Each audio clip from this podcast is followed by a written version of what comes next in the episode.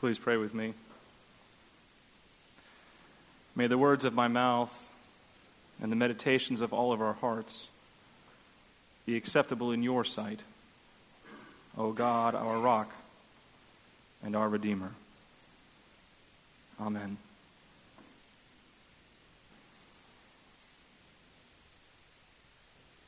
There are those few moments in world history where everything changes as a result of them.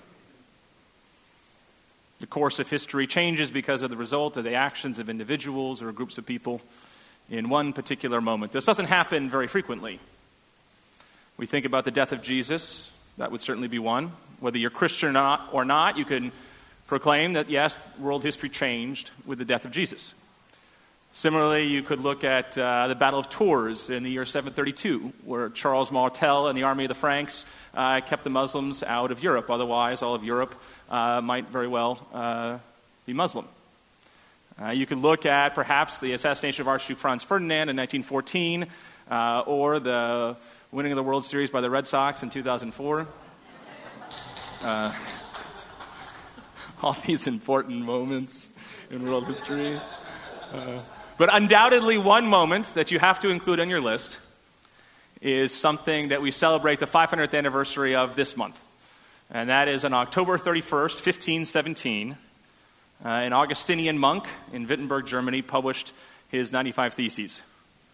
And it's safe to say that Western Europe, and indeed world history, was changed as a result.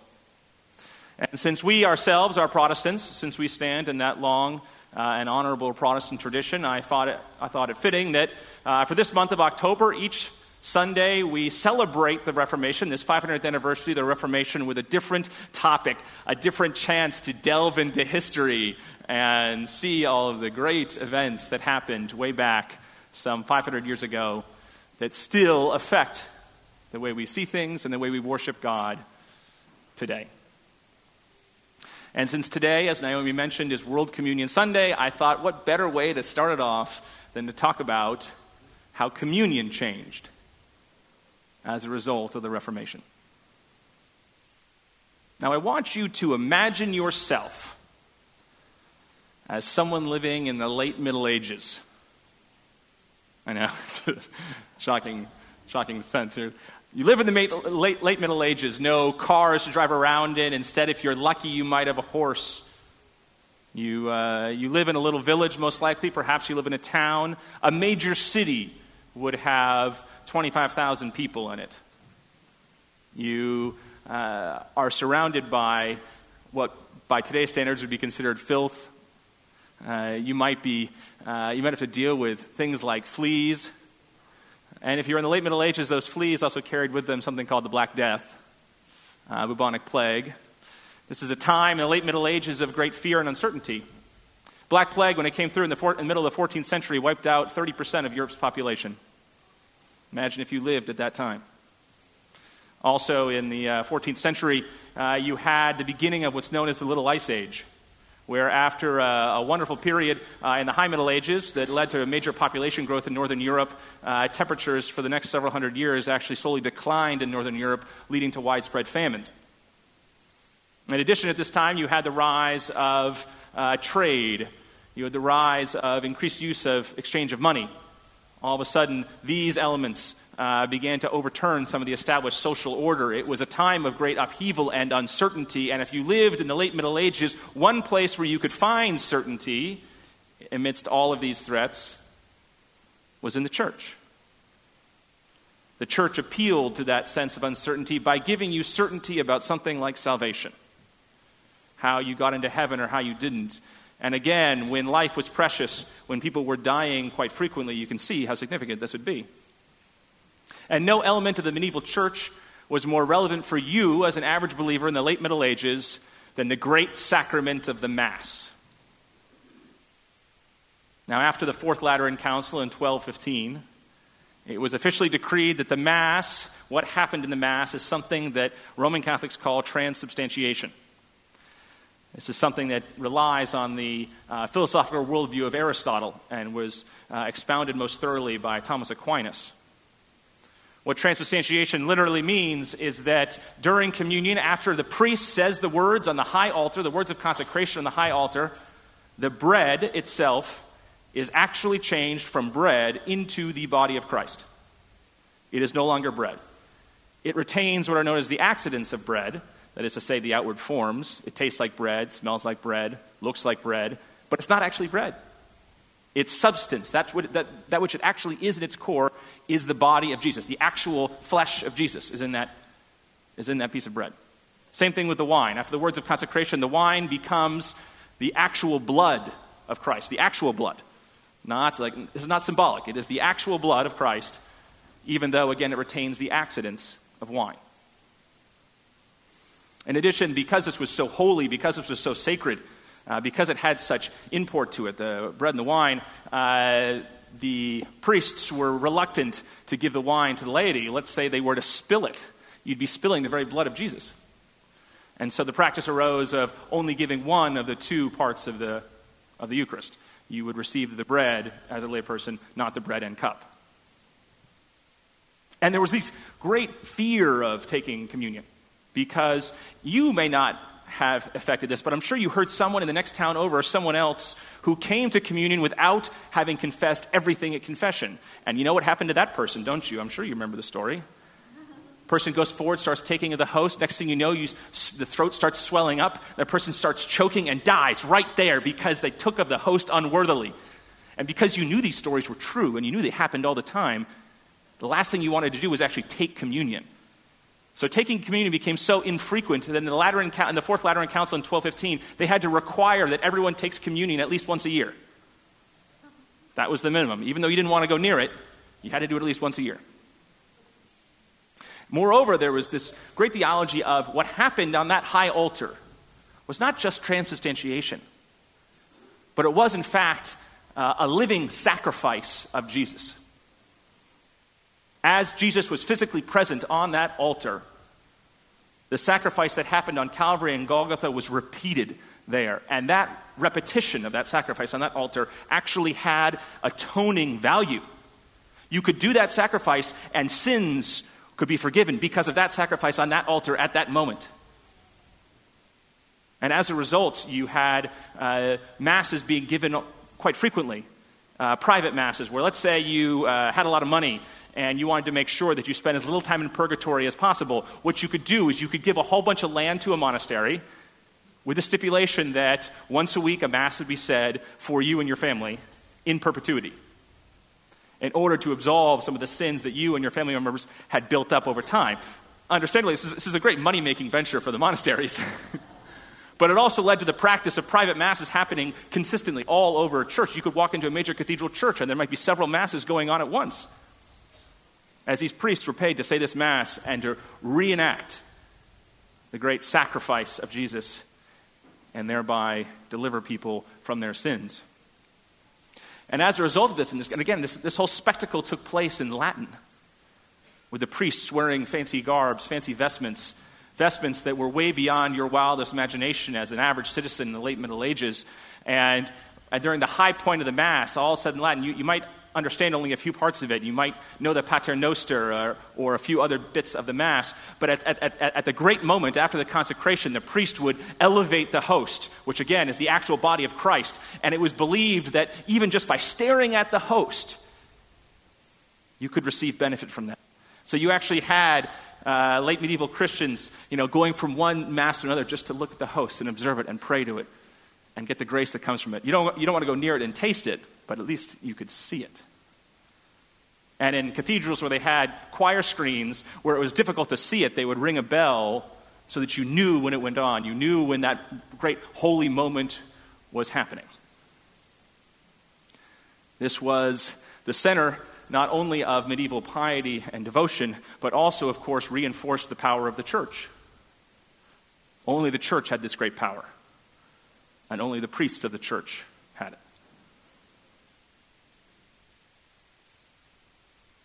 Now, after 1517, when Luther published his 95 Theses, the town where he taught, again, he was a university professor in this town in Saxony called Wittenberg. And Wittenberg, after Luther published these 95 Theses and they got printed via the miracle of the printing press, the World Wide Web of the day, got printed and spread throughout Europe, all of a sudden Wittenberg became the place to go if you were a priest who wanted to study the new stuff, the radical stuff, the cool stuff. You went to Wittenberg. It was like Berkeley in the early 1960s. All the radicals just kept funneling their way to Wittenberg. Uh, to such a degree that you know, by the time 1521 comes around, 1521 is a big year in the Reformation uh, because 1521 was the, was the year of the Diet of Worms. That great thing you learn as a high schooler, the Diet of Worms. Wow, what's that?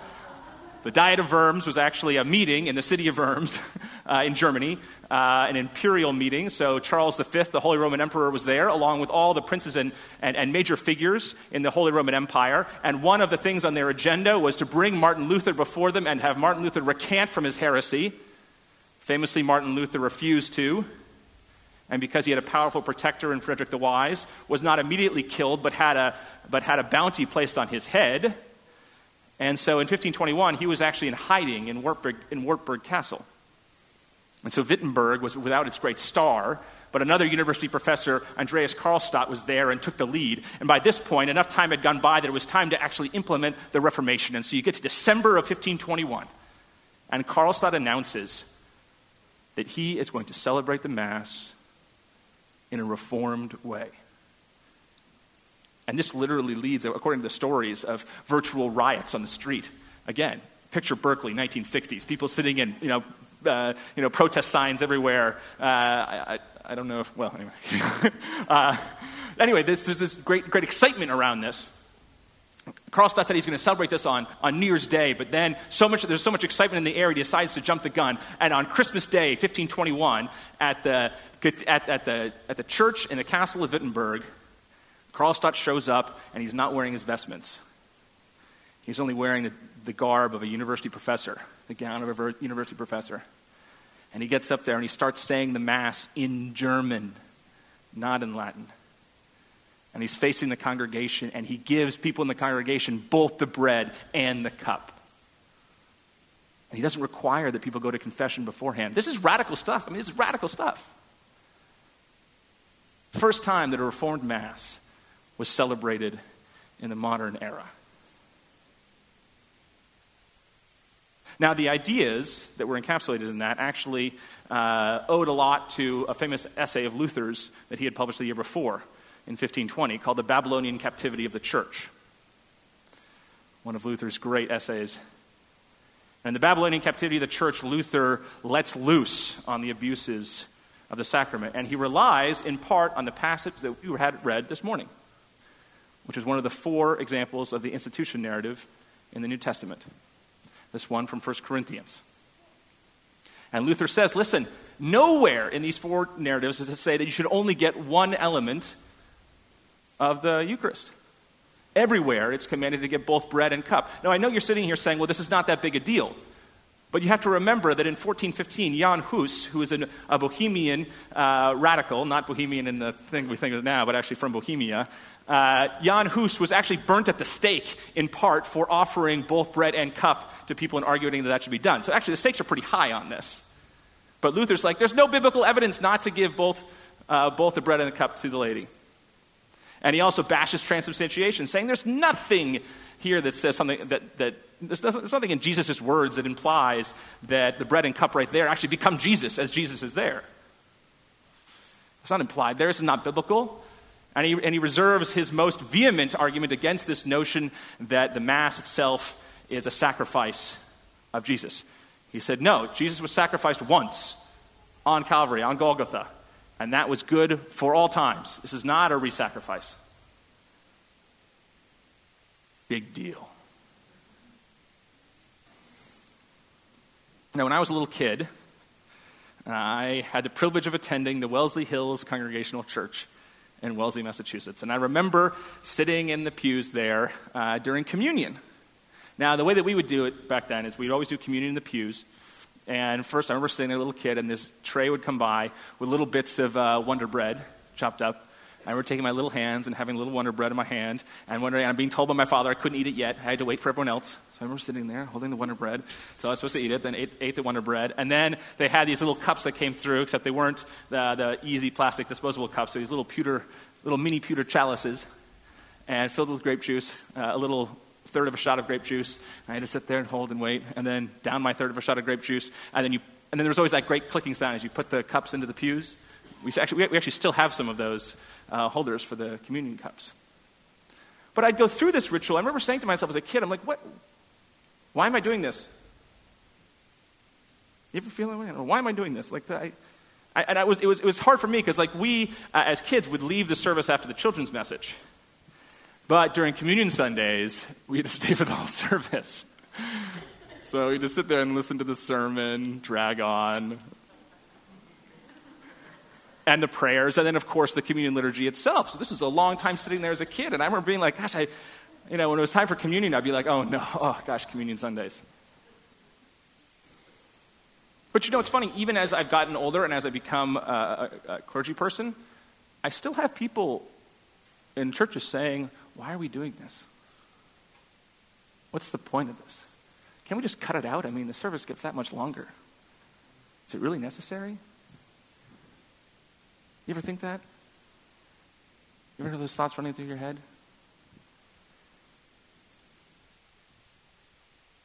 Luther had a really important point he made about the Eucharist. And it relies on a line that we see in 1 Corinthians. It's a classic Lutheran move here. In that line, it says, you know, this, this cup uh, is my blood, the blood of the new covenant. Well, the Greek word for covenant is also the Greek word for testament. And for Luther, he said, this is, he, he, he insisted on saying, this, this blood is a blood of, the, uh, uh, of a New Testament. Or this is a testament in my blood. And when, he, and when he said testament, again, testament can either mean covenant, some agreement, or like a last will and testament. And given the fact that this was literally his last meal, Luther's like, it's pretty obvious that that's what he's, that, that's what he's referring to, that this is a last will and testament. Here's where it's significant, for Luther anyway. This is how Luther would, would explain it. A covenant is a conditional statement. If you do this, then this. Right? If you fulfill your part of the covenant, then I'll fulfill my part of the covenant. If you are a good person, I will give you eternal life. If you do the right things, God will reward you. You see covenants showing up, say, in the Old Testament, you know, covenant with Abraham. If you follow my laws, then, you know, you will, you will be a great nation. A testament is different, though, according to Luther. A testament, this is where, this is something that, that's a gift that someone who's going to die is passing on. It's not a conditional anything. It's that because this is happening, then this is the result. Because I'm dead, you will receive this. It's a free gift. There's no conditions involved. It's unconditional. This is what Luther says is the key to what happens in the, in the Eucharist. When forgiveness for sins is, is offered in the Eucharist, when, or when it's, when, it's, when it's talked about in the Eucharist, when Jesus is, is instituting this as the Last Supper, it's not if you're a nice person, your sins are forgiven. It is because I am doing, because, because of my death and resurrection, your sins are forgiven, period. There's no condition to it. It's just the good news just delivered to you like that. Because this is happening, your sins are forgiven. Because this is happening, you have eternal life. You didn't do anything to merit it, there's no action on your part. It is a testament, and it's a testament that's sealed and attested to in the death and resurrection of Jesus. That, according to Luther, is what the sacrament's all about. It is the establishment, the handing on of the last testament of Jesus to his followers. At Yale Divinity School, we would have a communal worship service every day, Monday to Friday, at 10:30 a.m. No classes could be scheduled between 10:30 and 11:30. And every Friday, we had a communion service. And the communion service was done in different ways, uh, depending on you know who was leading the service at the time. They wanted to show the breadth of different ways of celebrating things. Well, I remember my first year in October uh, October, uh, around the time of National Coming Out Day, the YDS Coalition for LGBT concerns would lead the Eucharistic service. Now, this is just when I was coming out. This is just when I was wrestling with this. And if there's one thing that I had at the time, it was an immense amount of self loathing and self hatred of myself. Uh, even though I, it was hard to name it, but it was there. I mean, when you live in a heterosexist, homophobic society, this just gets ingrained in you. And I remember be, sitting there, and you know, one of the songs that we sang was There's a Wideness in God's Mercy. These great words from Frederick Faber. We sing There's a Wideness in God's Mercy. I remember coming forward and hearing those words anew. And as I remember taking of that sack, taking that bread and dipping it in that wine and putting it in my mouth, and there was something about it where I heard that word of, You are loved and forgiven right now, as you are. Not if, no if statements, right now, you are forgiven. I remember going back to the pews at, at, at YDS and having tears streaming down my face. Because there was something about that action, hearing those words and actually taking that physical bread, dipping it in that wine, and ingesting it in me that somehow at that moment I actually felt it. I felt it in my soul and in my very self. I felt those words. I heard that testament. The Reformation forever changed the way in which Christians in the West would talk about communion. Communion became something new for Protestants. It became this testament of Jesus that you are forgiven and you are granted eternal life. And I hope as we come forward to this table in a little bit that you'll be able to experience that same message. You'll be able to hear that same testament. And you'll be able to give thanks to God for it. And give thanks to those revolutionaries who risked their lives some 500 years ago so they could get a little bit closer